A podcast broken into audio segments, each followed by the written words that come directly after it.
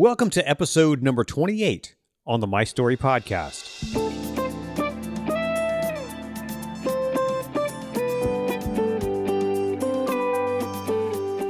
The My Story podcast features interviews with leaders, influencers, and entrepreneurs who tell their story and the life lessons they've learned along the way. Hi, I'm Conrad Weaver, your host for the show. I hope you're doing well during this crazy time we're living in with the COVID 19 crisis. I hope that you are healthy and thriving. Today on the My Story podcast, I'm really excited to share my interview with the one and only Drew Davidson. If you're a regular listener to the My Story podcast, you're already familiar with some of Drew's talent. The opening and closing theme music was written and performed by Drew. He's an amazing musician with multiple recordings to his name, and he once had a dream of hearing his music on the radio. Stick around for the interview and you'll hear what happened to that dream. I think you'll enjoy his story. Today's podcast is brought to you by Conjo Studios. Conjo Studios helps you tell your story through powerful video content and now also podcast production. If you're interested in starting a podcast, maybe you've got something to say that the world needs to hear, we would love to work with you to produce your show.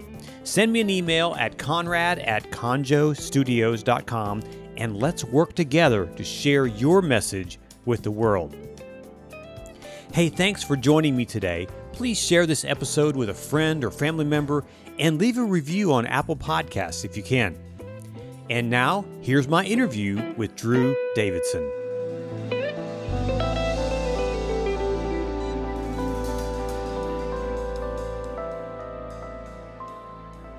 Well, Drew Davidson, welcome to the My Story podcast. Thanks so much for coming on the show today. Thank you, Conrad, for having me. It's a pleasure to be here and to be with your listeners. You and I connected a while back at a church in Maryland where you were a musician and I was involved in the tech uh, world there. And we've kind of stayed in touch ever since. So, how has life uh, treated you since then? Man, uh, it's been quite a, a uh, an amazing adventure since then. I think when you and I met, I was uh, close, maybe not quite my heaviest, but you know, I had a major health transformation. Mm-hmm. I was when I first came to FCF Church, I was probably close to 265 some odd pounds or somewhere around there, and now I'm down to 160 or 155 or so. That's so awesome. That's, that's awesome. A, yeah, that you know fluctuates depending on if I have pizza the day before. But, you know, you know, right. so so tell me a little bit about. Let's go back to the background. Where did you? Where were you born? Where were you? Where'd you grow up? And what was the process of you getting into the music business? Man, so most of my childhood. I mean, I was born in Bethesda, Maryland, mm-hmm. and then for a small period of time was in New York and Texas and California. My father was a a physics professor and uh, he was at, at Berkeley for a while doing some graduate work there and was part of the Naval Research Laboratory. And then we moved to Maryland. He took a professorship at Johns Hopkins. So I, I 1974 came to Maryland, turned five there. I remember my five-year-old birthday was. Hmm. Just remember this little Matchbox car that I got. It was pretty cool. my first experience really seeing a concert that I remember was I was seven and I went downtown to see Ella Fitzgerald sing. My dad thought that would be good for me to, you know, mm-hmm. see some real jazz singer, and she was scatting and doing her mm-hmm. birds do it, bees do it, even mm. educated, please do it, let's do it, let's fall in love, uh, you know, and she was just cool. I mean, she mm-hmm. was going all around, and you know, my parents talk about an earlier incident when I was two, and we saw Beverly Sills, and I was trying to compete with her. We had mm. lawn seats at Wolf Trap, and they said, "Yeah, don't, we don't think people paid to see Drew, so we're gonna go to the parking lot for a moment." But but seven, I remember that concert, and then I remember I was 13, and my dad said, "Okay, we're, we're going to see this guy sing," and I was like, "Okay." He goes, "It's one guy by himself at the Meyerhoff Symphony Hall. He'll just be by himself, and I was like, well, okay, no band, no guitars or anything. This guy can't be that great. and I went to see Bobby McFerrin, and he was mm. so cool. I was blown away by how one guy in a microphone, and he was rubbing his beard with the mic and making sounds. And just, I mean, so innovative. And he was doing mm. Beatles and The Wizard of Oz and all kinds of neat stuff. I mean, you, you know, most people mm-hmm. think of him as the "Don't worry, be happy" guy, but he was actually mm. a classical conductor. Hmm. So he did a whole bunch of classical stuff too. Of course, I just remember the that stuff as a kid. Mm-hmm. I'm sure that he did the whole gamut of things. Hmm. And you know, I my first instrument I started on professionally, well, lessons wise, was the cello. Huh. Okay. And my rationale for that was the girls took the violin home in, in the orchestra, and the double bass was too big to take on the bus. The cello looked like a guitar. My father had a guitar. I thought, okay, that's pretty cool. I'll take that home. Hmm. So I played cello for a lot of years until I turned it sideways, and my dad thought maybe you want to play bass.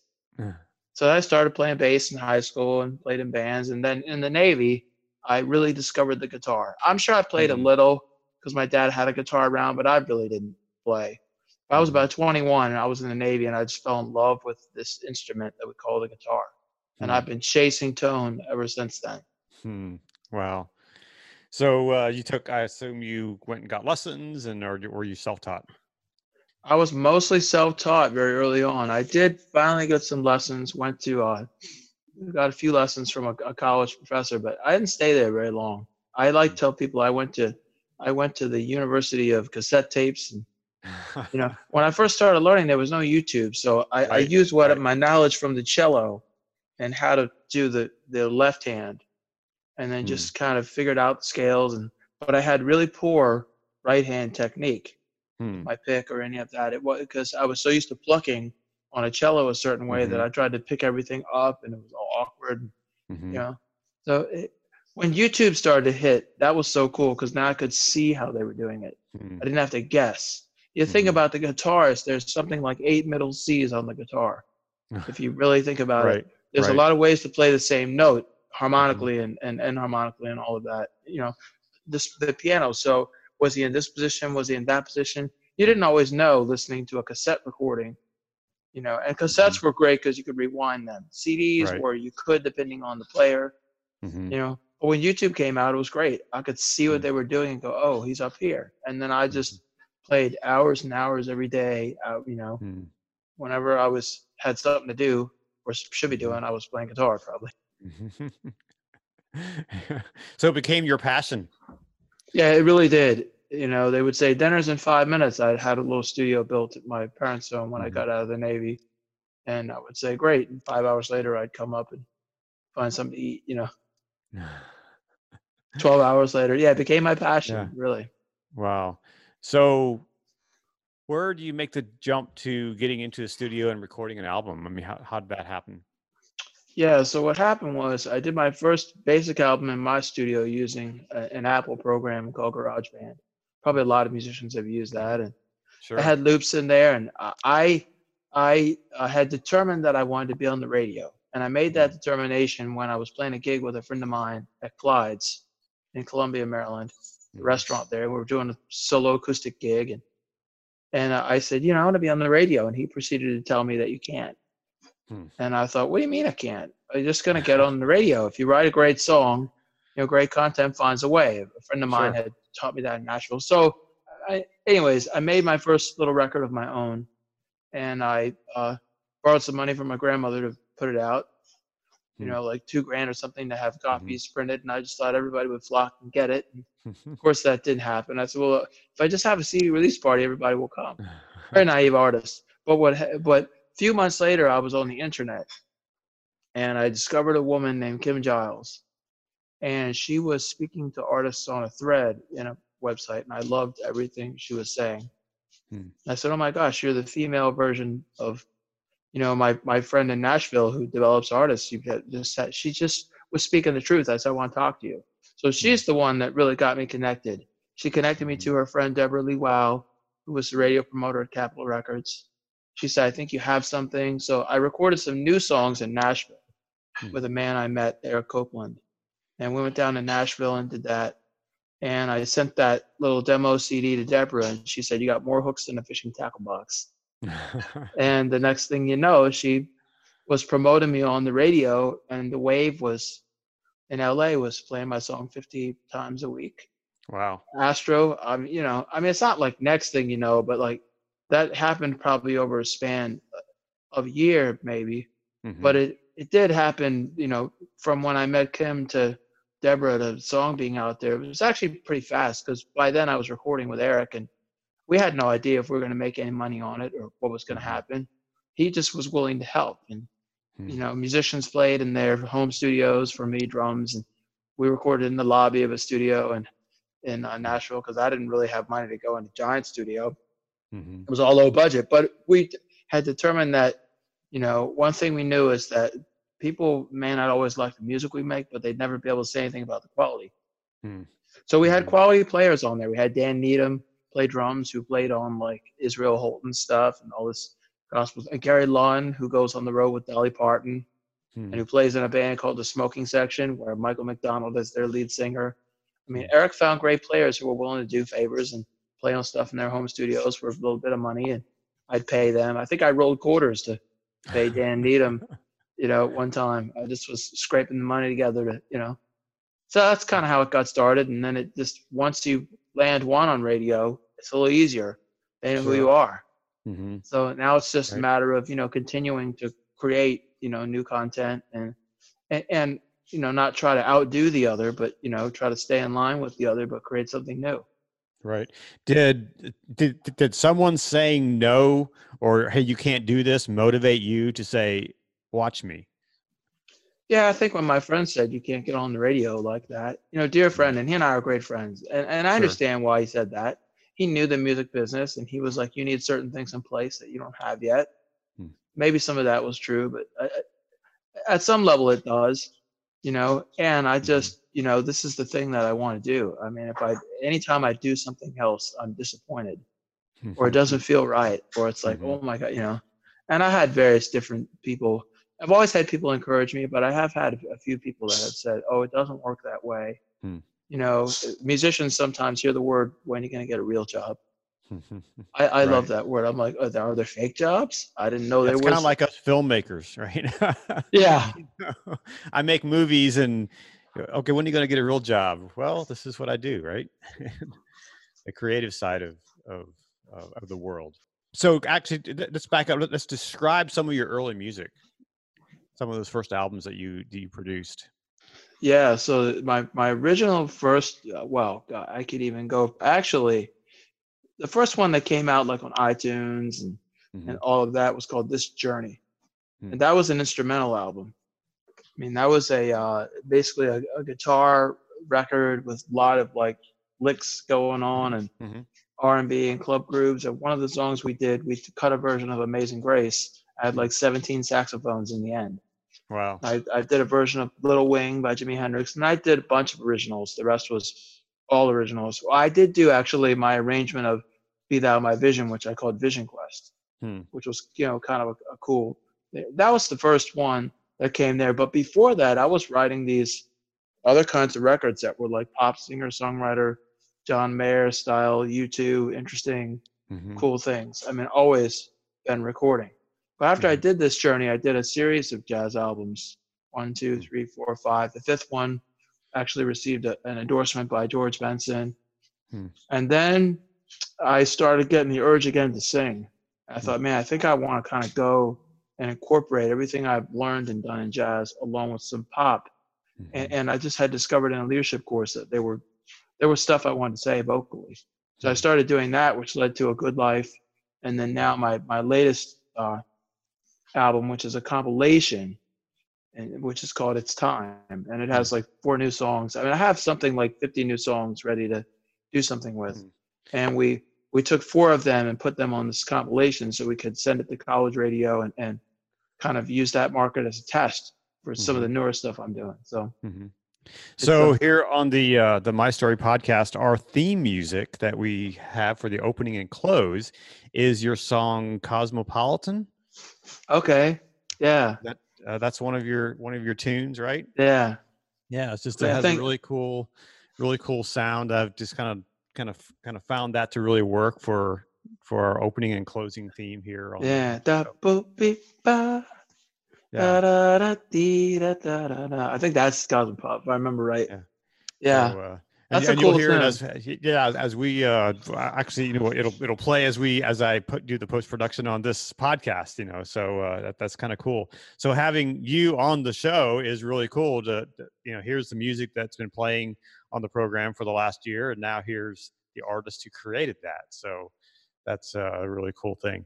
So uh, talk about leadership. So you have done some things just in in leadership training and what's the importance of of really becoming a leader that uh, we're intended to be? Man, I, I have a lot to say on that, but I think the importance of becoming well. One thing about leadership is that you, you first have to be a, a good follower to be a good leader. Hmm. So you have to be able to take direction. But I think what's important about leadership is that I I believe, and I've studied this guy. I, I like the way he puts it, Dr. Myles Munroe.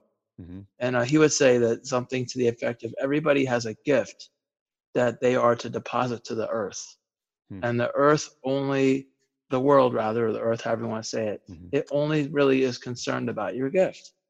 And, and only you can deposit your gift. So everybody has something special inside of them that they need to, you know, uh, uh, uh provide. And I think leadership, you know, leadership training, however you do it, will help you to discover what that is and then to deposit that. And if you don't, no one else will. Like, mm. you know, your, your people who are listening to your podcast, no one's coming for them but you with this mm. information.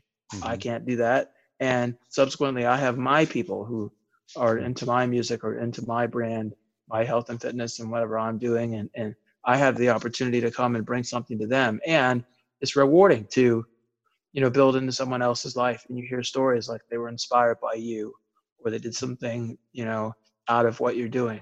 And. I think mm-hmm. it's needed. You know, mm-hmm. where one of the things I have discovered in some of the work that I've done is something called tranquilized obviousness. Hmm.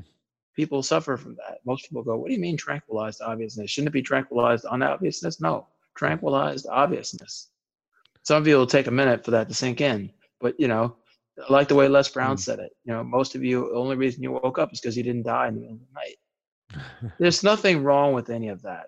You know, we've been mm-hmm. doing what we've been doing and having what we've been having, and we're relatively okay with it. Mean, I like it. We can live with it. You know, but that you know, if something is going to alter, we have to alter. And the first person to share this information with me in a big way was a man named Brian McClure, who I remember I was at the time playing around with some other businesses, kind of thinking about not doing music, and actually then discovered how much I love music, had a new love for it. But Brian said, you know, uh, you can't give what you want, Drew. You can only give who you are. Hmm. And until you alter who you are as a leader, you can't provide that for anyone else. And then he said, I don't care how hard you motivate the caterpillar, it's not turning into a butterfly. You can hmm. yell at it all you want. He said, the only way it does that is to transform. Hmm. And then he said something like, you know, transformation is the genesis of a new realm of possibility when we ourselves transform. So it's mm-hmm. it's uh, you know so that's a big part of me. That's different than motivation. It's actually really altering who you are as a leader and going to the core of you and you know whatever beliefs and conversations you might be having with yourself, altering those, mm-hmm. and just standing in like you know who you wound up being is not who you are. Who you actually are, you know, God's creature. You know, somebody awesomely created, fearfully and wonderfully loved. That's a different story and hmm. sometimes what we tell ourselves. So I'm all hmm. about rewriting the story. Hmm. So how has that transformation transformed you? What what's been your journey? Well, one of the things that's happened inside of that is that I actually discovered my or rediscovered my voice, which then had me go down this whole lyrical path of all these new songs I'm writing, because I no longer had it like, oh, I should just play guitar. You know, that was one story that I had. And I actually caught myself hiding behind the guitar. I was like, well, what if I really spoke my mind? And, and, you know, I used to have it like, well, if I do, I'll be a bother, or nobody wants to hear that, or there are other people should be doing that. And I thought, well, no, what if I did that? Hmm. So it opened up some of the last records that have been going on. It's given me the opportunity to build into and mentor lots of people. And it's just really, you know, had me to, you know, come out of the shadows of my dad, which is one thing I saw. You know, most of us are either trying to be our dad or not our dad. Hmm. You know. So I, I would shake your hand and go, "Hi, I'm Dr. Davidson's son," and people would go, "Oh, you know." But now it's like, "Hey, hi, I'm Drew Davidson," you know. Hmm. Okay, cool. And I don't even have to give a title like I'm international recording artist, whatever. I'm just Drew Davidson. There's a lot of things I do and love doing. What influences your decisions daily? Uh, well, one thing that, inf- well, my relationship with God influences my decisions daily. But but uh, something else that I developed a long time ago is I call it my top five. If you're familiar with John Maxwell, he's got the mm-hmm. rule of 5 mm-hmm. which I love. And listeners don't know about that, it's pretty simple. If you have a tree in the backyard and you want to chop that tree down, five swings a day, no matter how big or small, the tree eventually goes down.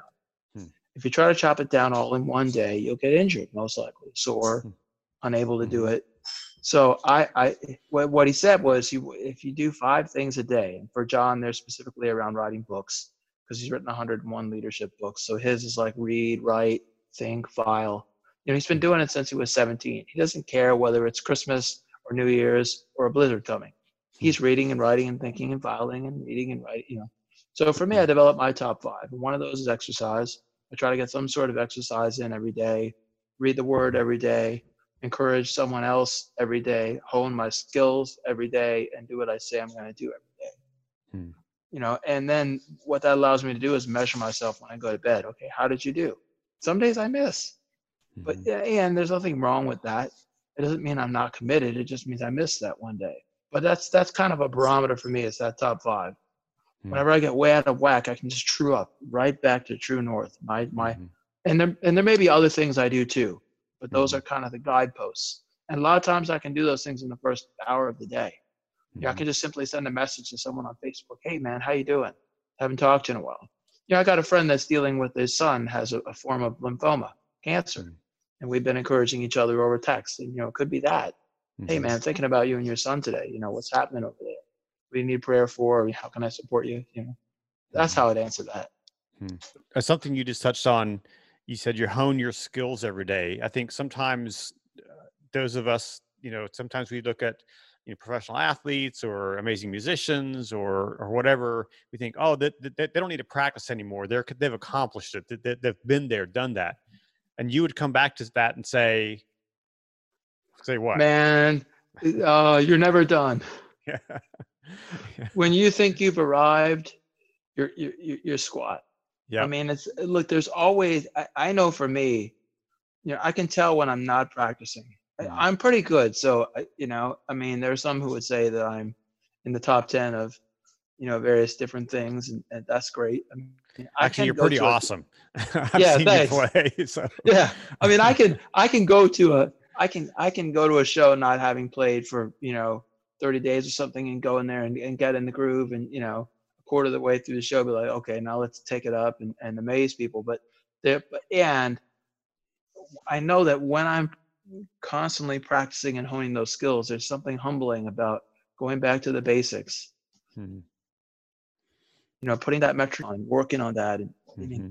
you know, always. I mean, it's you know, I, I would rather be over prepared for something that doesn't happen than to be not mm-hmm. prepared and something comes up and it's like, oh, can you play this? And then you're sitting there fumbling over a lyric where you can't remember it. I mean, you know, right. you know, so it's it's uh it's important and you you want to keep it creative and, and fun mm-hmm. and all that. And you know, passion is, you know, some people say, well, can you be born with a passion for a thing? Maybe.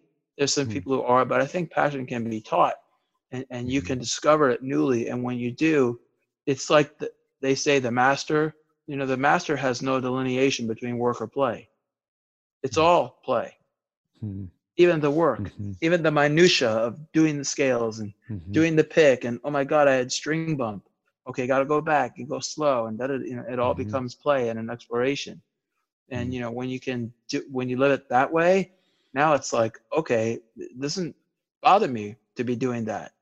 All for that two minutes on stage where I'm doing the extended solo in a song where I'm playing for three or four or five or six minutes out of a 90 minute set. Or I might do mm-hmm. this one solo where I'm really going at it. And I think about all those times I practiced and I get to deliver that to someone. Mm-hmm. It's worth it, you know? Yeah. So, what kind of challenges do you face, and how do you overcome them?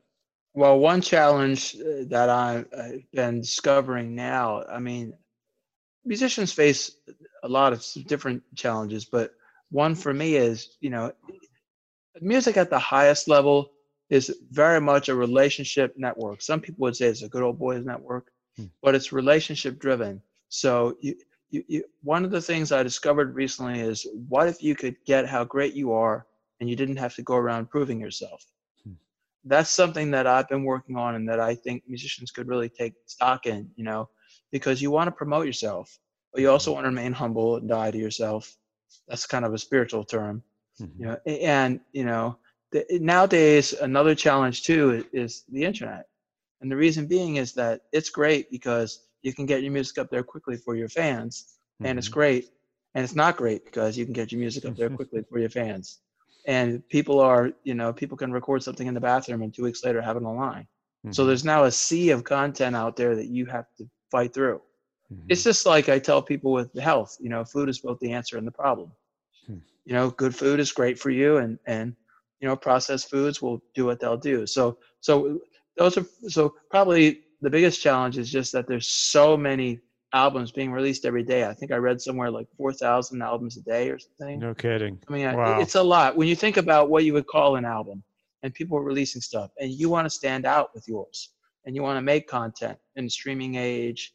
And now people are going back to making vinyl and.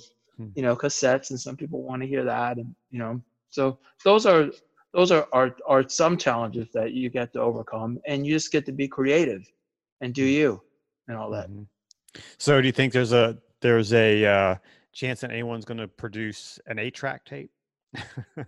I don't know. I remember that my grand my grandfather had a, some idea about why they didn't work well, and he said they kept tightening as they went around or something. Mm. He had some he had some scientific, you know, engineering thing about that. Mm. I don't know, but vinyl, you know, my, my, friend, one of the early groups I was in, uh, Richard Walton, he just released a vinyl and he's been going around sharing that thing. I've been seeing people do that. Mm-hmm. I mean, and there are people who love it. It's it's, it's, you know you know my kids both have record players now at home, and they they love collecting you know vinyl records, and you know they grew up in the digital age. You know, so yeah. it's fun to see them take that take a hold of something that was in my childhood, and now they're uh, looking for those albums, those rare albums. Like like my son Spencer, he he's a Pink Floyd fan, so oh, yeah. every, Chris, every Christmas we always try to find him uh, some kind of a Pink Floyd album. And so.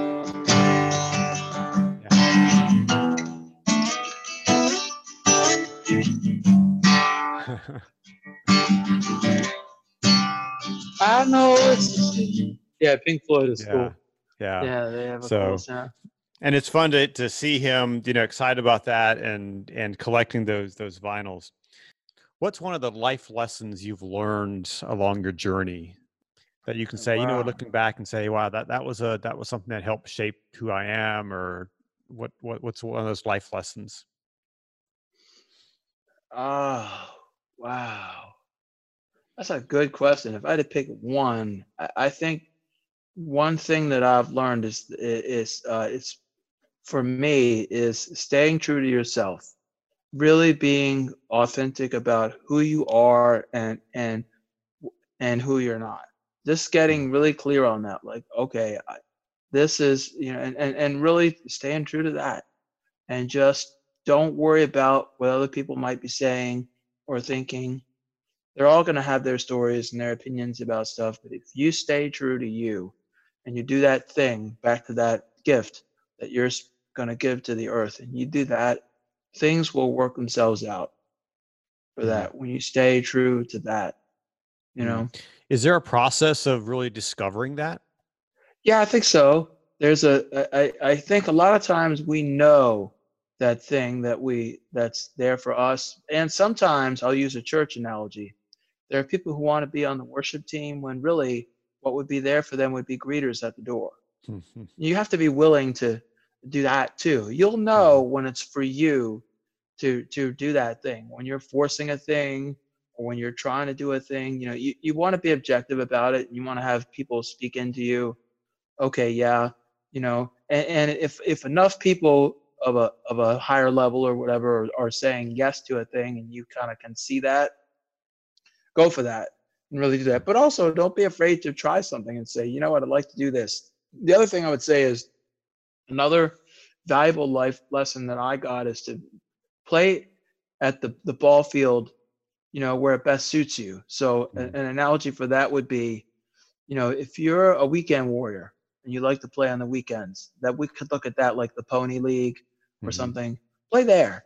If mm-hmm. you're if you're if you're single A, play there. If you're double A, play there. If you're triple A, play there. Well, people say, well, mm-hmm. I want to play in the major leagues, and I go, okay, great. But, you know, you're not going to race Mario Andretti in a Yugo. so you have to look at that, and, and there's only one way that you get to the major leagues. And my friend Keith Moore used to give a talk about this, and where I learned this and people would sit there forever and try to guess how do you get to the major leagues there's only one way you get there any idea what you think that is well you have to start for one thing yeah but there's there's one particular action that ha- happens and i'll give it to your listeners now you get called up you're in the hmm. office somewhere with the manager in the aaa whatever and the phone call comes and it's the new hmm. york yankees or whatever or it's the baltimore hmm. orioles or it's the so and so they're calling you up so you will know when it is time to do something at the, the big, big level. You'll be called up. Hmm. They will be calling you to come there. If you're having to fight your way there, eh, there's, you know, there's something not working about it. So in my case, you know, I'm working with the man, a new agent in Minneapolis, uh, James, who uh, who knew John DeLange from Tinderbox, and John DeLange's working with 21 Pilot and all these wonderful groups. And James said, "Hey, I think it's time for me to introduce you to John. Hmm. And John said, Hey, I like your music. I think we should send it to college radio. And we went to 100 college radio stations. And the next thing you know, we got added on 78 stations. And now he's taking my music to, you know, various television stations and things, you know, mm but he's now, you know, writing me and saying, Hey, how about this? And send this and send the cue sheets over. Now, not to say that you should just sit around and wait for someone to call mm-hmm. you. You actions you have to take. You got to do the my, work, right? Yeah, back to you got to be in the trenches doing the work. yeah, back to my story with Kim Giles. You know, I, I had to go find her, and and do that and look for those people. I think you know another life lesson is, you know, you're only going to rise to the level of what the most important person around you thinks of you. Hmm. So who you have in your circle, if you're the smartest person in your circle, you might want to find another hmm circle. You always want to be looking for the the people who know more, and then be humble about it, and make hmm requests and then you know they'll call you up when yeah. it's time, and when they do, be ready. Yeah. And never let the fire go out.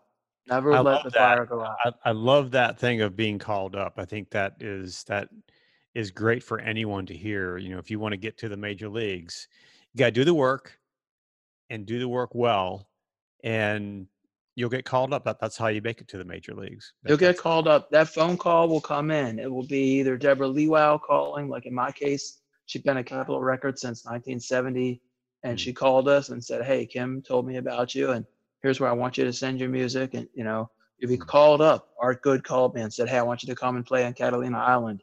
JazzTrax, you know, Jazz Festival, and you're going to go on in the final night, you know, before the main artist from that weekend." And I thought, I'll get 20 minutes, and he goes, "No, you have 90 minute show." Wow. You know, and, and this what you know you'll get. Call, I mean, and there I was on uh, on MySpace of all things Hmm. you know and i got i got a message from a drummer who was like hey man i put bands together for people over there and i'm like okay who are you and i realized that he played with michael bolton and hmm. larry carlton and steve perry keiko matsui and all these great artists and there he was inviting me to the club and he says wow. hey we're going to get some musicians together i got a friend billy steinway billy steinway who plays piano mm. and uh, you know he's touring with Jeffrey Osborne right now and and and Joe Sample and Lee Ritenour and you know I mean, you just get called into that. They invite you in that circle. Mm-hmm. So if you haven't been called up yet, it's okay. This means you're, mm-hmm. you're probably not ready yet. Not ready. Yeah. And, and, don't give up. Keep going. Keep looking. Keep working at it. You know. Hmm. Yeah, that's awesome. So in in this podcast, I always like to wrap it up with a with a question. I'm a filmmaker, and when you're creating a movie or a documentary, you always have you write a log line, and a log line is that phrase or sentence that describes the movie. So when the documentary or the movie about your life is made, what will the log line be? What will that one phrase be? Yep. Yeah. I think would be something like, wow, that guy did it. he actually did it. You know? I mean, don't, you know, or, or, or don't count the man out. Hmm. You know, it's, I mean, it would be something like that. You know, it's, it's interesting you share that. One of the leadership courses I was in, we were discovering what our story would be hmm. if our life were a movie. What would our mm-hmm. song be? And mm-hmm. what would this be and we were we were beginning to look at you know that we could actually create our own mm-hmm. story and it didn't have to be the default one but you know i but i know that for me i'm the overcomer mm-hmm. whatever you put in front of me i'll find a way around it now mm-hmm. sometimes i create those challenges to go around it that's another Don't we story. all yeah you know but it'd be something like that he actually did it dang mm-hmm. that's awesome so what's the next big thing for you uh, well, you know, uh, the next big thing for me is we're working on, we're taking my new music to some uh, big labels and we're taking my music to some television shows, mm. some of my new singer songwriter music, and we're pressing on like that. That's the awesome. next big thing. Also, I just launched for your fans, I just launched a Patreon page. Okay. So they can they can find me there, Drew Davidsen. Davidsen with an S E N D A V I D S E N, and on my mm-hmm. website they have all that. But I'll put I'll be sure to put the link in the in the uh, show notes uh, in the podcast. Yeah, perfect. The next thing for me is uh, is really shopping this new music in, in a big way. It's mm-hmm. you know it's been semi-released, not fully released on iTunes or Spotify or any of that. But mm-hmm. that's the next big thing for me because you know as you know we're dealing with the Corona mm, virus yeah. now, so all live performances right. have been stopped. I mean, I right. was due to play at the Nashville Music Festival at the Fisk University in June or something, and I got the email mm. that they're not doing that. And wow. I was kind of looking forward to working the whole band then and being yeah. outside on a big stage. And you know, that's next for yeah. me. And something else, uh, I'm really looking at how I can connect the dots between my music and my health journey and create mm. a whole brand around that. Mm-hmm. A whole mm-hmm. brand around coaching and a whole brand around people like really becoming their greatest self. I'm really mm. into that, you know, because that's something I think that people think they can't have, you know, and, and I really want to inspire as many people as possible to know that it is possible to have that. Mm-hmm. Awesome. So, uh, so play us a song. Yeah, great. So I want to try an experiment, Conrad, because I think one time I took the headphones off and put them out here, and it worked better like a mic okay. to pick it up. Okay, sure, sure. I don't know if that will. Can you still hear me? Yep, I can hear you. Yep, yep. Yeah, great.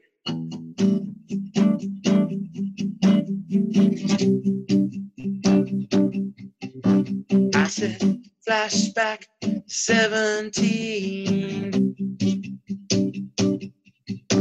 I said flashback 17. I said flashback to 17. After Billy Joel, there was Billy Jean. And I take a walk down a lonely street of dreams. There was big hair and pink guitars. And who's gonna take you home by the cars? Video killed the radio star on MTV with your checks for free. Don't forget about these simple minds. If I could only travel back in time, flashback 17. I would flashback 17. I said flashback 17 after Jack and Diane then came Eileen and little pink houses on the lonely street of dreams.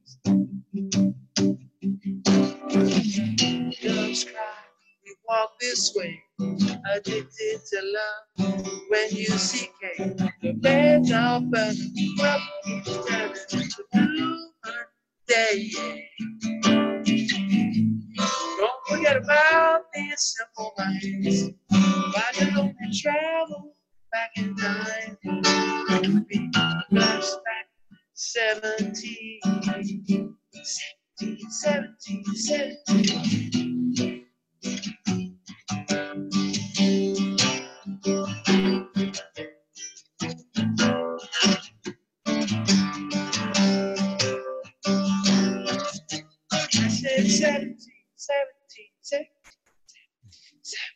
17, 17, 17. Another part of me. Sister in the sun. 99 red balloons, billion miles away, flashback to 17. Flashback to 17. Billion miles away.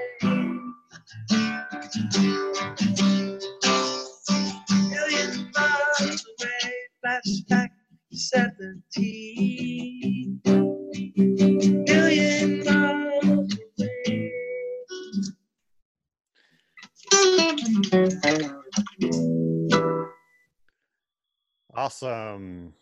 That was great. That was great. I love that song. So uh, that song is available on iTunes or Spotify or places. Or? Not yet. Not It's uh, Okay. zinging around college radio. It's available on my patrons Okay. who come and subscribe there and want to support and, and further the mission. They can get it. It's going to be released very, very, very soon. And for right now, we did it as a test to college radio and got absolute rave reviews. Well, the whole compilation record, but yeah, that's my tribute to the 80s. Awesome. That is awesome. Well, everyone on the, the on the My Story podcast, you heard it here, live and in person from Drew Davidsen himself. So Flashback 17 coming to the masses very soon.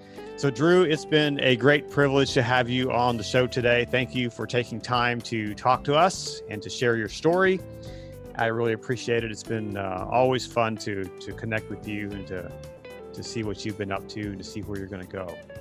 Thank you. It's been a pleasure to be on here, and you'll post the links and everything so people can find me. It's not hard. It's just think Davidsen instead of Harley Davidson. Think like a a uh, think like a um a Norwegian version of that, There you go. which actually it is. So D A V I D S E N. Yeah, Yeah, it's really good. great, and I love everything you're doing with your films. And I have another guest.